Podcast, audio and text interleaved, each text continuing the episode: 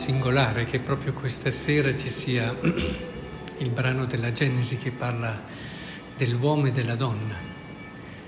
E abbiamo letto pochi giorni fa il capitolo primo, che sapete sono due tradizioni diverse, quella yavista e quella sacerdotale. Nel capitolo primo abbiamo quella yavista che sottolinea come l'uomo e la donna sono immagine di Dio. L'uomo e la donna, non l'uomo da solo e la donna da sola. E, e qui si aggiunge un'ulteriore riflessione molto importante che ci fa capire come davvero la donna può essere per l'uomo quella risorsa, quel dono straordinario, quella possibilità di riscoprire la sua vocazione più vera e viceversa. E ehm, trovare cioè qualcuno che ti aiuta a riscoprire la tua vocazione all'amore, che è la tua vocazione fondamentale, attraverso la quale potrai essere immagine di Dio e quindi ritrovare tutto il senso e la bellezza nella tua vita. E, è bello, sarebbe bello che quando si sceglie il proprio fidanzato ci fossero questi criteri, o la propria fidanzata, cioè viverlo nella preghiera, in un lavoro di discernimento che ti porta a capire la persona che può più di ogni altra aiutarti a realizzare proprio questo. Ecco, io sono convinto che dobbiamo lavorare intanto sui giovani, per ridare loro questa educazione. Eh, capisco che a una certa età attirano anche tante altre cose, cose che ci stanno, voglio dire, eh, però non dovremmo mai perdere, anche queste cose possono essere fatte rientrare, perché non a caso uno può avere una particolare risposta anche emotiva, eh, essere particolarmente colpito da una persona, magari anche da aspetti che possono sembrare meno importanti, ma tutti questi rientrano in quel riconoscere quella chiamata che Dio ti ha fatto e poi dopo però bisogna andare anche oltre e vedere se c'è anche il resto. Ecco, nelle, nelle famiglie è bello che anche in questo gli sposi si possano aiutare molto a vedersi l'uno per l'altro è l'occasione per ritrovare la tua vocazione all'amore, e in tanti sensi. A volte parlavamo oggi proprio della Madonna del Silenzio, no? E stavo pensando a quelli che sono tanti silenzi che ci sono in famiglia e che possono essere utili.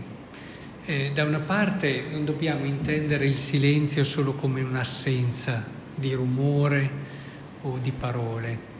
E mi faceva molto riflettere Madeleine Delbrel che eh, parlando appunto del silenzio dice il silenzio lo si può fare anche in mezzo alla strada, in mezzo alla confusione eccetera, nel momento in cui tu sei continuamente riportato dentro di te, nella parte più profonda, quello che è il senso di quello che stai facendo.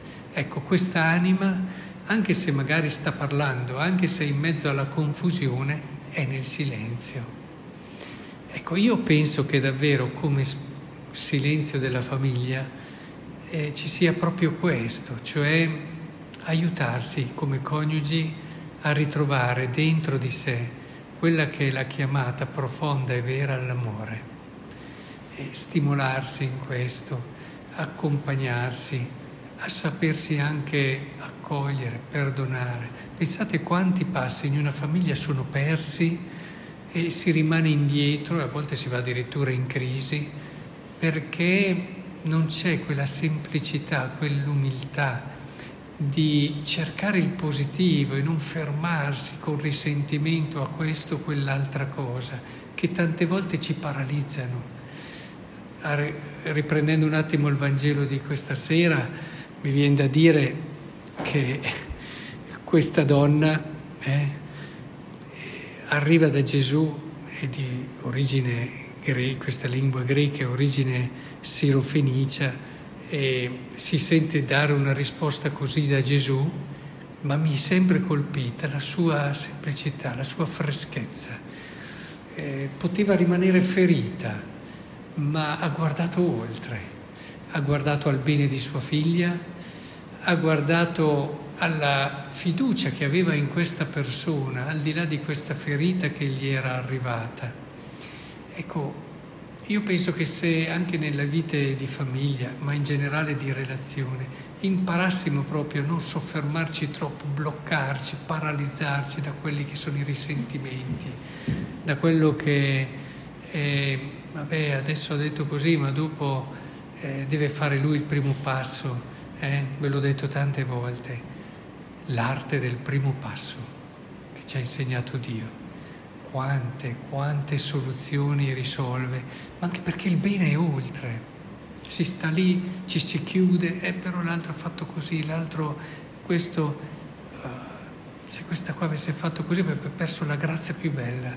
Invece semplicità di cuore, oltre, rilancia, in positivo e vedrai quante cose belle accadranno che non ti aspetti. I miracoli nascono proprio da questi atteggiamenti miracoli all'interno della relazione. Quindi eh, cercando davvero di riportare un po' a quello che abbiamo appena ascoltato, io vorrei davvero oggi invitare le famiglie in modo particolare a riscoprire la grandezza e la bellezza della loro chiamata. A volte mi viene da pensare che guardando tuo marito, guardando tua moglie, eh, ci dovrebbe essere proprio questo. Mamma mia, ma in che cosa tu mi parli di Dio? Dio ti ha dato a me perché voleva parlarmi di sé e voleva parlare a me per farmi capire come anch'io ho qualcosa di Lui, di prezioso e insieme lo possiamo annunciare al mondo. E questa è la sintesi dell'essere famiglia. E mi piacerebbe invitare le famiglie davvero ogni giorno anche proprio a scriverselo. Mandatevelo anche, eh, scrivetevi, tu in questo oggi mi hai parlato di Dio. Oggi in te ho conosciuto di più Dio grazie a questo. Proprio ditevelo. Eh, sapete che è una bella prassi che è nata ben prima degli sms, ben prima dei whatsapp. Eh, cito sempre Maritain che andava via nei viaggi, allora eravamo nello, ormai due secoli fa quasi, e che mandava appunto questi messaggi a sua moglie, cioè li lasciava il maggiordomo quando lui andava, il maggiordomo ogni giorno gli dava un messaggio. Siccome non c'erano gli sms, lui li ha, li ha inventati prima, no? E, ecco, con dei messaggi stupendi.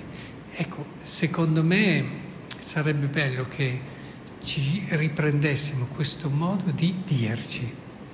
Sapete cos'è una delle cose che frena di più? È questo bellissimo chiamata che la famiglia è nell'amore, quindi anche la relazione all'interno della coppia, il fatto di dare per scontato. Imparate a dirvele le cose. È vero, l'altro lo sa, ma ditevele.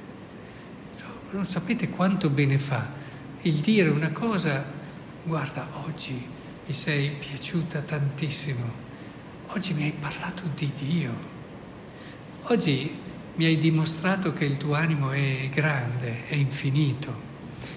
E oggi ho ringraziato Dio di averti con me, di fianco, ma ditelo, non fatelo solo. E era anche Don Bosco che lo diceva dei suoi ragazzi nell'oratorio. Non accontentatevi di amare i giovani, diteglielo. E, e questo è fondamentale. Quindi eh, cercate davvero di risvegliare ognuno nell'altro la bellezza che ha dentro. E questo dicendoglielo anche. Voi siete stati donati da Dio all'altro proprio perché attraverso di voi riesca a trovare e a scoprire tutto il bello che Dio ha messo dentro. Grazie a voi, non grazie ad altri.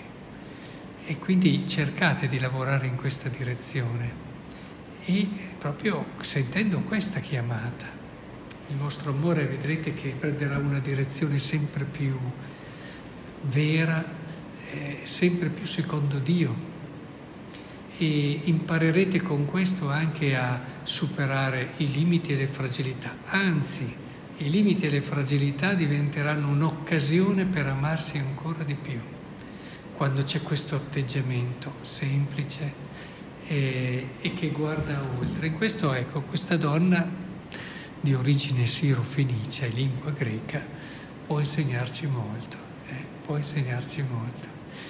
A volte lo riporto questo alle coppie quando ci sono, oppure relazioni di amicizia che hanno un momento di crisi e uno fa fatica. Quindi adesso per un po' eh, dico rileggiti questo brano. Se questa donna avesse fatto come fai tu, che Gesù adesso per un po', ci sentiamo fra un po', eh, eh, avrebbe perso la grazia più bella avrebbe perso la semplicità di cuore, la semplicità e l'umiltà hanno salvato tante relazioni.